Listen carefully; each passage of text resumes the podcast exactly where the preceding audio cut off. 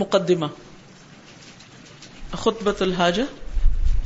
نبی صلی اللہ علیہ وسلم اہم معاملات میں جب بات کرتے تھے، خطبہ دیتے تھے، تو اس سے پہلے یہ خطبہ پڑھا کرتے تھے۔ یعنی کو اہم پیغام دینے سے پہلے یہ خطبہ پڑھا جاتا تھا۔ ان الحمد للہ بے شک تعریف اللہ کے لیے، ساری کی ساری۔ نحمد ہم اس کی تعریف بیان کرتے ہیں۔ وہ نستعین اور ہم اس سے مدد چاہتے ہیں۔ کہ جو کام ہم کرنے چلے ہیں، اللہ تعالیٰ اس میں آسانی پیدا فرمائے۔ وہ نستغفر اور ہم اس سے بخشش مانگتے ہیں، کیونکہ گناہ انسان کی کامیابی کے راستے میں رکاوٹ بنتے ہیں۔ وہ نعوذ باللہ من شرور انفسنا اور ہم اللہ کی پناہ لیتے ہیں اپنے نفس کے شرور سے بچنے کے لیے، شرارتوں سے بچنے کے لیے۔ کیونکہ خیر کے راستے میں ایک دشمن اندر ہے اور ایک باہر ہے۔ اندر تو اپنا نفس ہے اور باہر شیطان ہے۔ اور پھر شیطان کے اثرات میں جو بھی اور چیزیں۔ تو ہم اپنے ہی نفس کی شرارتوں سے، کیونکہ نفس ہی راغب نہیں ہوتا خیر کی طرف، اور اگر کسی طرح ہم پہنچ ہی گئے کلاس میں بھی یا پڑھ بھی رہے ہیں، تو نفس بعض اوقات انسان کو اور اور چیزوں میں الجھائے رکھتا ہے۔ تو ہمارے نفس کا جو بھی شر ہے اللہ ہمیں اس سے بچائے اور جو کام ہم کرنے آئے ہیں اللہ تعالیٰ ہم سے صحیح طور پر کروا لے۔ وہ من صحیح آتے اعمال اور اپنے اعمال کی برائیوں سے بچنے کے لیے بھی ہم اپنے آپ کو اللہ کی حفاظت میں دیتے ہیں۔ کیونکہ انسان جب برا کرتا ہے تو اس کا برا نتیجہ بھی سامنے آتا ہے۔ یہ نہیں ہو سکتا کہ آپ برا کریں اور پھر آپ اس کی جزا اچھی پائیں۔ تو اللہ تعالیٰ ہمیں اس سے بھی محفوظ رکھے۔ انسانی کمزوری کے تحت جو جو غلطیاں اور گناہ ہم ماضی میں کر چکے ہیں، اللہ تعالیٰ ہماری سمجھ کے راستے میں ان کو رکاوٹ نہ بننے دے۔ میں یہ دہ اللہ فلاں مد اللہ جس کو اللہ ہدایت دے اسے کوئی بھٹکا نہیں سکتا۔ یعنی یہ نرمی ہمارے اندر آتی ہے یا نہیں آتی، یہ سراسر کس کے ہاتھ میں ہے؟ اللہ کے ہاتھ میں۔ جس سے اللہ بھلائی کا ارادہ کرے گا، اس کو نرمی عطا کر دے گا۔ تو اللہ سبحان تعالیٰ سے دعا ہے کہ اللہ تعالیٰ ہمارے ساتھ بھلائی کا ارادہ فرمائے اور ہمیں خیر عطا کرے اور نرمی عطا کرے۔ وہ میں اللہ فلاح ہادی اللہ اور جس کو اللہ بٹکا دے، اسے نہ کوئی استاد، نہ ماں باپ، نہ بہن بھائی، نہ دوست کوئی بھی ہدایت نہیں دے سکتا، کیونکہ ہدایت انسانوں کے ہاتھ میں نہیں ہوتی۔ اس وقت ہم سب اللہ ہی سے ہدایت کے طلبگار ہیں۔ نستعین اشحد اللہ اللہ اللہ وحدہ لا شریک الح اور میں گواہی دیتا ہوں کہ اللہ کے سوا کوئی معبود نہیں، وہ اکیلا ہے، اس کا کوئی شریک نہیں۔ یعنی شرک سب سے بڑا گناہ ہے، اور خیر کے راستے میں سب سے بڑی رکاوٹ۔ میں اپنی نیت کو بھی صرف اللہ کے لیے خالص کرتی ہوں، شرک اکبر کے علاوہ شرک اصغر سے بھی پناہ مانگتی ہوں کہ اللہ تعالیٰ مجھے اپنی حفاظت میں رکھے۔ میں جو کچھ بھی پڑھوں پڑھاؤں صرف اور صرف اللہ کی رضا کے لیے ہو اور میرے نفس کا اور شیطان کا اور لوگوں کا اس میں کوئی حصہ نہ ہو۔ وہ اشد ان محمد ان ابد و رسول اور میں گواہی دیتا ہوں کہ محمد صلی اللہ علیہ وسلم اللہ کے بندے اور اس کے رسول ہیں۔ اللہ سبحان و تعالی ہمیں آپ کے نقش قدم پر چلنے کی توفیق عطا فرمائے اور ہماری بات، ہمارے دل اور ہمارے عمل معاملات میں ایسی ہی نرمی پیدا کر دے جیسی اس نے اپنے حبیب محمد صلی اللہ علیہ وسلم کو عطا کی تھی۔ یا ایوہ الذین آمنوا اتقوا اللہ حق تقاته ولا تموتن الا وانتم مسلمون۔ اے لوگو، جو ایمان لائے ہو، اللہ سے ڈرو، جیسا کہ اس سے ڈرنے کا حق ہے، اور تمہیں ہرگز موت نہ آئے، مگر یہ کہ تم مسلمان ہو۔ تو بنیادی طور پر ایمان والوں کو تقوی کا حکم دیا جا رہا ہے، اللہ سے ڈرنے کا حکم دیا جا رہا ہے۔ کیونکہ جس کام میں تقوی شامل ہو جاتا ہے، وہ کام بہت بہترین ہو جاتا ہے۔ اور اللہ تعالیٰ ہمیں جو علم آج دے رہا ہے، مرتے دم تک ہمیں اس پر قائم رکھے اور ہمارے عمل میں آ جائے، کیونکہ ہمیں مسلمان رہنے کا حکم دے۔ رہا مسلمان کون ہوتا ہے؟ جو اتحاد گزار اور فرما بردار ہوتا ہے۔ یعنی جو ہم پڑھیں جانے سیکھیں، اس پر پھر عمل بھی کریں۔ یا ایوہ الناس اتقوا ربکم الذی خلقکم من نفس واحدۃ۔ اے لوگو، ڈرو اپنے رب سے، جس نے تم سب کو ایک جان سے پیدا کیا۔ ہم سب کی اصل ایک ہے۔ کسی کو کسی پہ کوئی فضیلت نہیں۔ رنگ، نسل، زبان کے اعتبار سے۔ اس لیے کسی قسم کا ہمارے اندر تکبر نہیں ہونا چاہیے۔ کیونکہ جب تکبر آ جاتا ہے تو انسان خیر سے محروم ہو جاتا ہے۔ وہ خلق منہا زوجہا اسی سے اس کا جوڑا بنایا مرد اور عورت کی شکل میں۔ وبث منہما رجالا کثیرا ونساء، اور اس جوڑے سے آئندہ بھی بہت سے مرد اور عورت دنیا میں پھیلا دیے۔ یعنی کوئی مرد ہے اور کوئی عورت ہے، یہ سب اللہ ہی کا بنایا ہوا ہے اور یہ اس کی اپنی تقسیم ہے۔ لہذا ہمیں اس کی تقسیم پر راضی رہنا چاہیے۔ وطق اللہ الذي تساءلون به والارحام اور اللہ سے ڈرو جس کا واسطہ دے کر تم ایک دوسرے سے سوال کرتے ہو۔ والارحام اور رشتوں سے بھی ڈرو۔ یعنی رشتوں کا بھی لحاظ اور پاس رکھو۔ ان اللہ کان علیکم رقیبا، بے شک اللہ تم پر نگران ہے۔ وہ دیکھ رہا ہے کہ تم رشتوں کے معاملے میں کرتے کیا ہو۔ یعنی انسانی رشتے، ان کی بنیاد اور اصل تو ایک ہے نا، اور پھر ان کے مختلف درجات ہیں۔ کوئی کسی درجے میں ہمارے لیے کوئی کسی کو ہم سے بڑا ہے، کوئی ہم سے چھوٹا ہے، کوئی ہم جیسا ہے۔ جو بڑے ہیں رشتوں میں، جیسے ماں باپ ہیں، استاد ہیں اور ماں باپ کے پھر نانا، دادا اور سب جو عمر میں بزرگ بڑے ہیں۔ اور اسی طرح کچھ چھوٹے ہیں، جیسے بچے ہوتے ہیں، بچوں کے بچے ہوتے ہیں یا عمر مرتبے میں کچھ چھوٹے ہوتے ہیں۔ اور کچھ ایسے لوگ ہوتے ہیں جو ہماری ہی طرح کے ہوتے ہیں۔ تو ان تمام لوگوں سے جو ہمارا معاملہ ہوتا ہے، جو تعلق ہوتا ہے، اس میں اللہ سبحان و تعالی ہماری رہنمائی فرمائے۔ ان سب رشتوں کے ساتھ، تعلقات کے ساتھ ہم کرتے کیا ہیں؟ اس کی نگرانی اللہ سبحان و تعالیٰ خود کر رہا ہے۔ کسی کے ساتھ انسان کہیں بھی کچھ بھی زیادتی کرتا ہے، مثلا غلطی اپنی ہوتی ہے، اسی پہ بلیم ڈالتا رہتا ہے دوسرے پہ۔ سخت نا انصافی کرتا ہے کسی کے معاملے میں۔ کیونکہ جس سے ہمیں محبت ہوتی ہے، اس کی غلطیاں بھی ہم اچھائیاں بنا کے پیش کرتے ہیں۔ اس کی چھوٹی سی بات ہی بہت اچھی لگے گی۔ اور جس سے کوئی تعلق نہیں، وہ اچھے سے اچھا کام کرے تو ہم کہتے ہیں اچھا سو واٹ اور جس سے ہمیں چڑھو جس سے ہماری بنتی نہ ہو، وہ بےچارا تو کچھ بھی کر لے، ہمیں نظر نہیں آ سکتا۔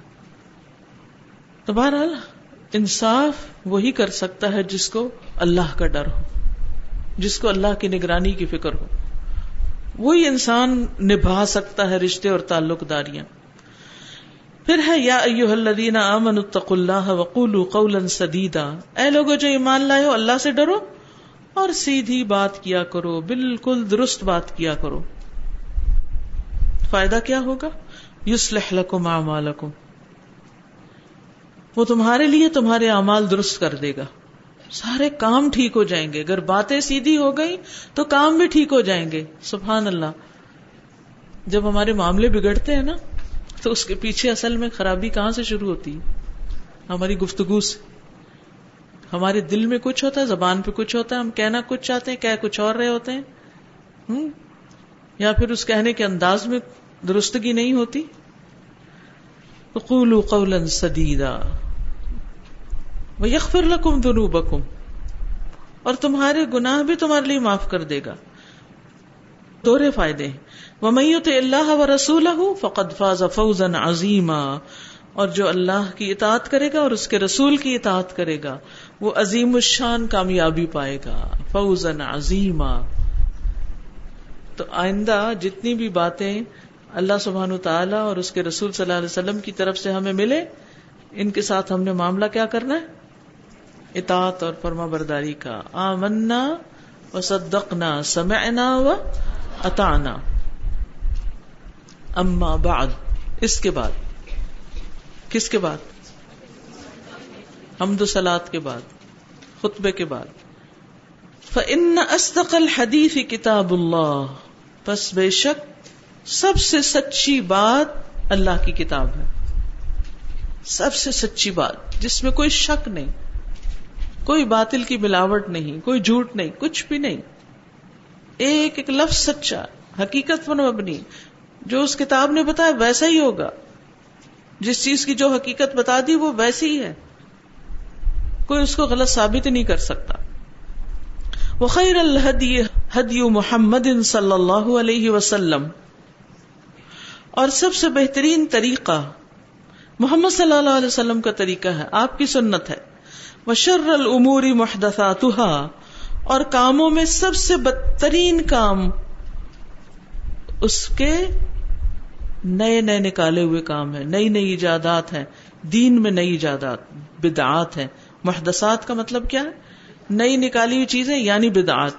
وہ کل محدثت بدعہ۔ اور ہر نئی نکالی ہوئی چیز نئی ایجاد یعنی دین میں، دنیا میں نہیں۔ ہر دین میں نئی نکالی ہوئی چیز بدعت ہے۔ وہ کل بدعت دلالہ۔ اور ہر بدعت گمراہی ہے۔ وہ کل دلالت فنار اور ہر گمراہی آگ میں ہے۔ ان من الخصال الحمیدة والاخلاق الكريمة التي كان يتحلى بها الانبياء ويتصف بها من جاء بعدهم من العلماء ومن سلك طريقهم من اهل الصلاح الاتقياء هي صفة الرفق. ان بے شک من الخصال، خصال کس کو کہتے ہیں؟ خصلتوں کو، عادتیں. الحمیدہ قابل تعریف، اچھی. والاخلاق الکریمتی اور عمدہ اخلاق۔ اللہ وہ جو، کانا یتحلہ بحل امبیا جن سے انبیاء متصف ہوتے ہیں۔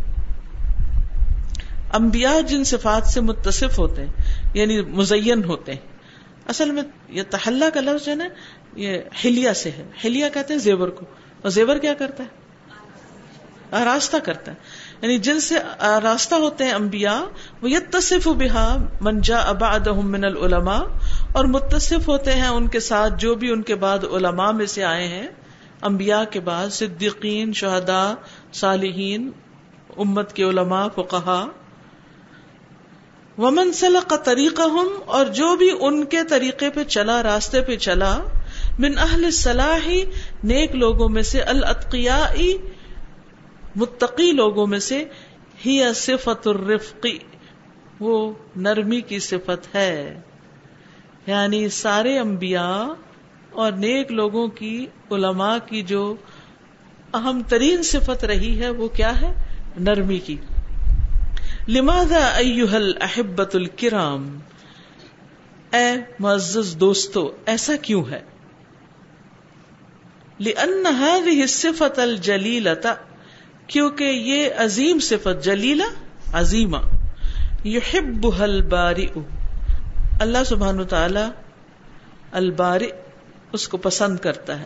جل و علا جل کا معنی ہے جلیل القدر، عظیم القدر. ٹھیک ہے؟ جلیل کس کو کہتے ہیں؟ عظیم کو. ٹھیک؟ جلال کس کو کہتے ہیں؟ عظمت.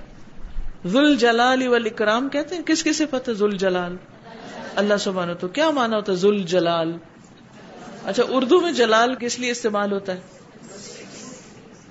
فلاں بڑے جلال میں ہے آج۔ مانا تو وہی ہے تقریباً، لیکن یہ ہے کہ ہم ذرا اس کو نیگیٹو معنوں میں لیتے ہیں۔ تو جلال جو ہے، یہ عظمت اور بزرگی کے لیے آتا ہے۔ تو ذل جلالی بزرگی والا، بلندی والا، رفعت والا و اللہ علوب سے جسے ہم اللہ تعالی کہتے ہیں نا، تو اسی طرح جلا و الا بھی کہا جاتا ہے۔ وہ یحب میتا صف بحا من عبادی ہی اور پسند کرتا ہے جو بھی اس کے بندوں میں سے اس صفت کے ساتھ متصف ہوتا ہے، جو بھی یہ صفت اختیار کرتا ہے۔ یہ نیچے حاشی میں۔ بہت باریک لکھا ہوا نیچے۔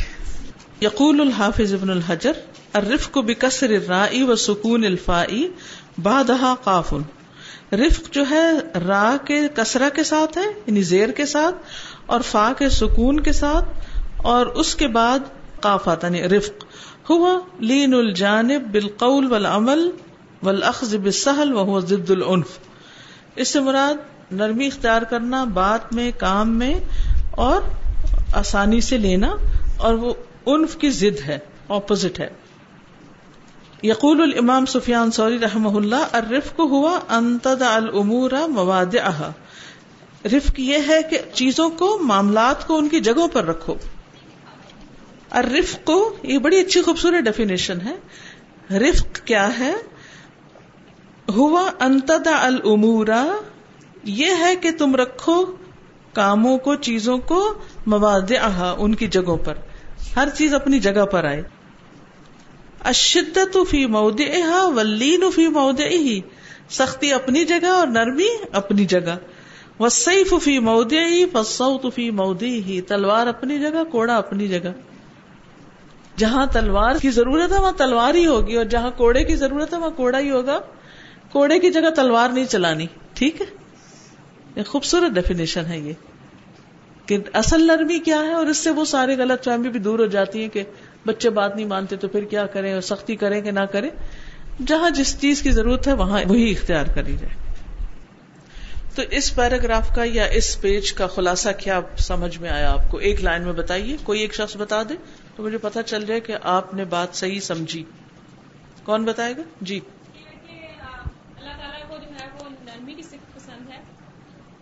اللہ تعالیٰ کو نرمی پسند ہے، انبیاء کرام کی صفت۔ نرمی رہی ہے اور جو ان کے بعد علماء آئے ہیں، ان کے اندر بھی یہ خوبی پائی گئی اور اس کے بعد جو لوگ بھی ان کے طریقوں پر چلے، ان سب کے اندر یہ صفت رہی ہے۔ تو ہمارے لیے کیا ہے پھر؟ تو ہمارے لیے دو راستے۔ چاہیں تو ہم ان کا راستہ اختیار کریں اور چاہیں تو ہم اس کے برعکس۔ نرمی کا برعکس کیا اپوزٹ کیا ہے؟ سختی۔ اللہ ہمیں سے بچائے اور خاص طور پر نامعقول سختی سے۔ اچھا اب اسی طرح ہر پیج میں سے آپ ذرا غور کرتے رہیے گا کہ اہم ترین بات کیا ہے۔ ٹھیک ہے؟ یقول الامام ابن القیم رحمہ اللہ۔ امام ابن القیم رحمت اللہ علیہ کہتے ہیں وہ الرفیق يحب اہل الرفق بل يعطيهم بالرفق فوق امان شیر ہے۔ کس کا؟ ابن القیم کا۔ یہ کون ہے؟ ان کی کسی کتاب کا نام بتائیے۔ دوا شاف پڑھی ہوئی ہے؟ کتنے لوگوں نے پڑھی ہوئی ہے؟ آگے والے تو نہیں جانتے پھر ان کو۔ یہ کون ہے؟ جس نے دوا شافی نہیں پڑھی، اس کو نہیں پتا چل سکتا کہ امام ابن القیم کی قدر و قیمت کیا ہے؟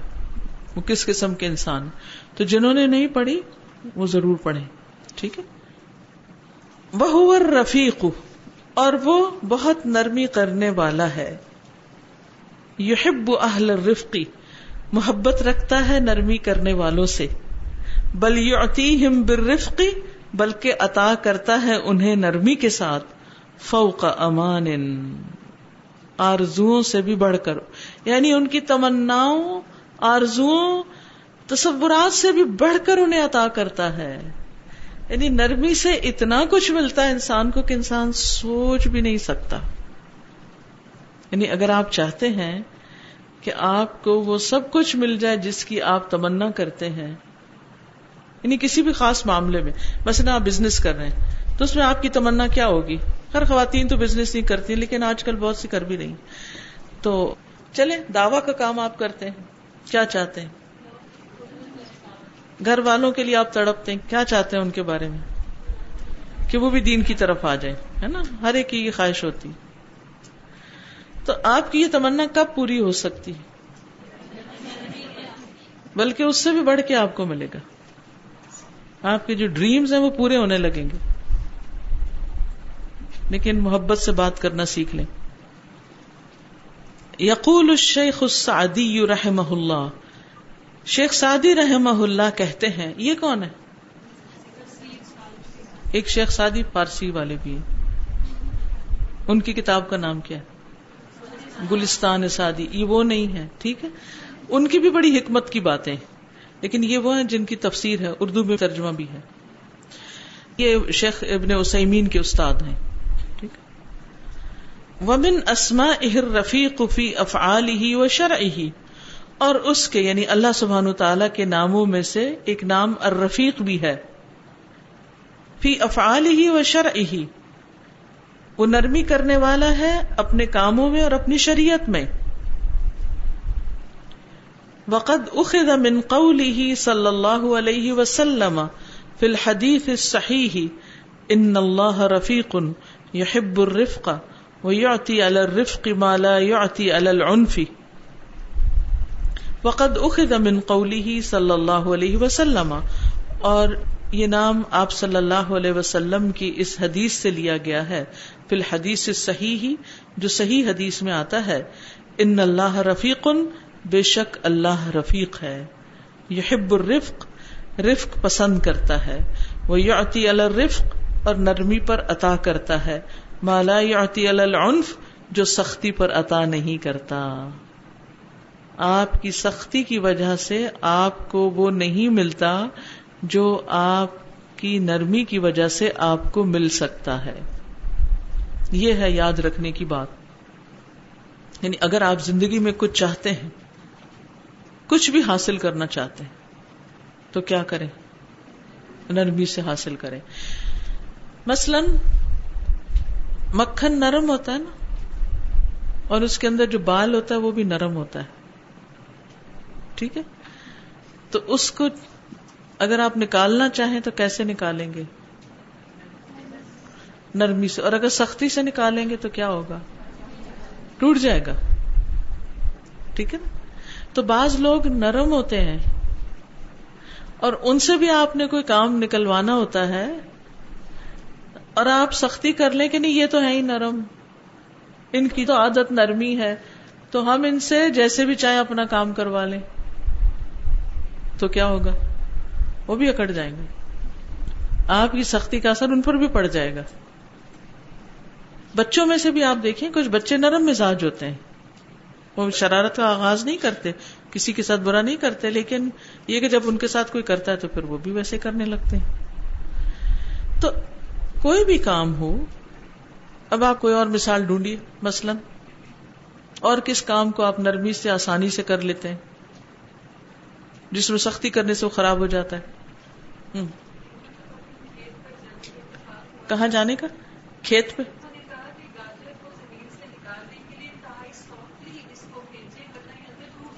بالکل، بہت اچھی مثال دی۔